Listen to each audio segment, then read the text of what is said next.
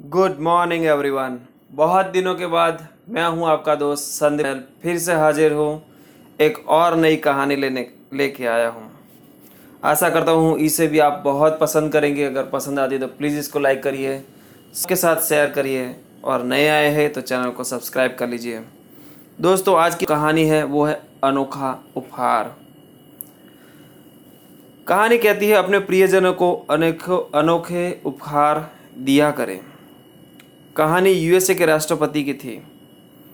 जब Jimmy Carter USA के राष्ट्रपति थे, तब एक बार उनके और उनकी पत्नी के बीच कुछ गलत फहमी हो गई।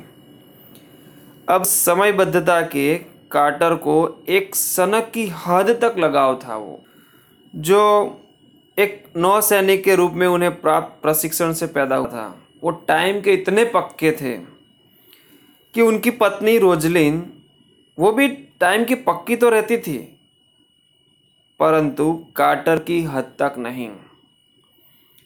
तो कहीं निकलने में अगर पाँच मिनट या उससे भी कम की देरी हुई नहीं कि उन दोनों के बीच में एक तकरार छिड़ जाया करती थी तो पूरे थर्टी एट साल के वैवाहिक जीवन के दौरान उन दोनों के बीच में सबसे बड़ी मतभेद की ये वजह बनी रही।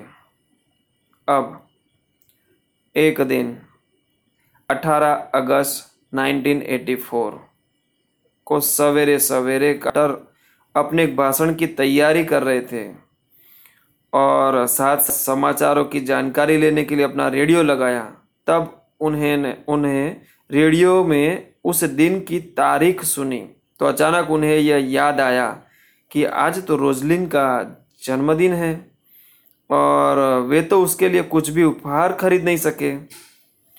और अब उपहार उपहार खरीदने का कोई समय भी नहीं बचा था।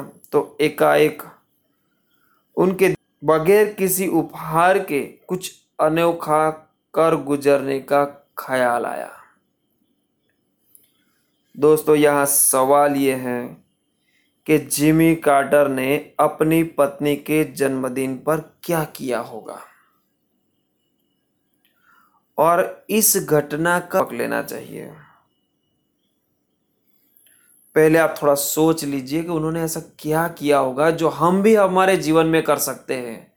यह कहानी मैं इसीलिए आप लोगों के लिए लाया हूँ कि इससे हमारे जीवन में भी बदलाव आ सकता है। जवाब है पहला जो काम किया, उन्होंने जल्दबाजी में एक कागज़ पर लिखा कि जन्मदिन मुबारक रोजलिन। तुम्हारे लिए अपने प्यार के इजहार स्वरूप। आज से ये मेरा वादा रहा कि तुम्हारी लेट लतीफ़ी को लेकर आइंदा मैं तुम्हें कोई भी अप्रिय बात नहीं कहूँगा।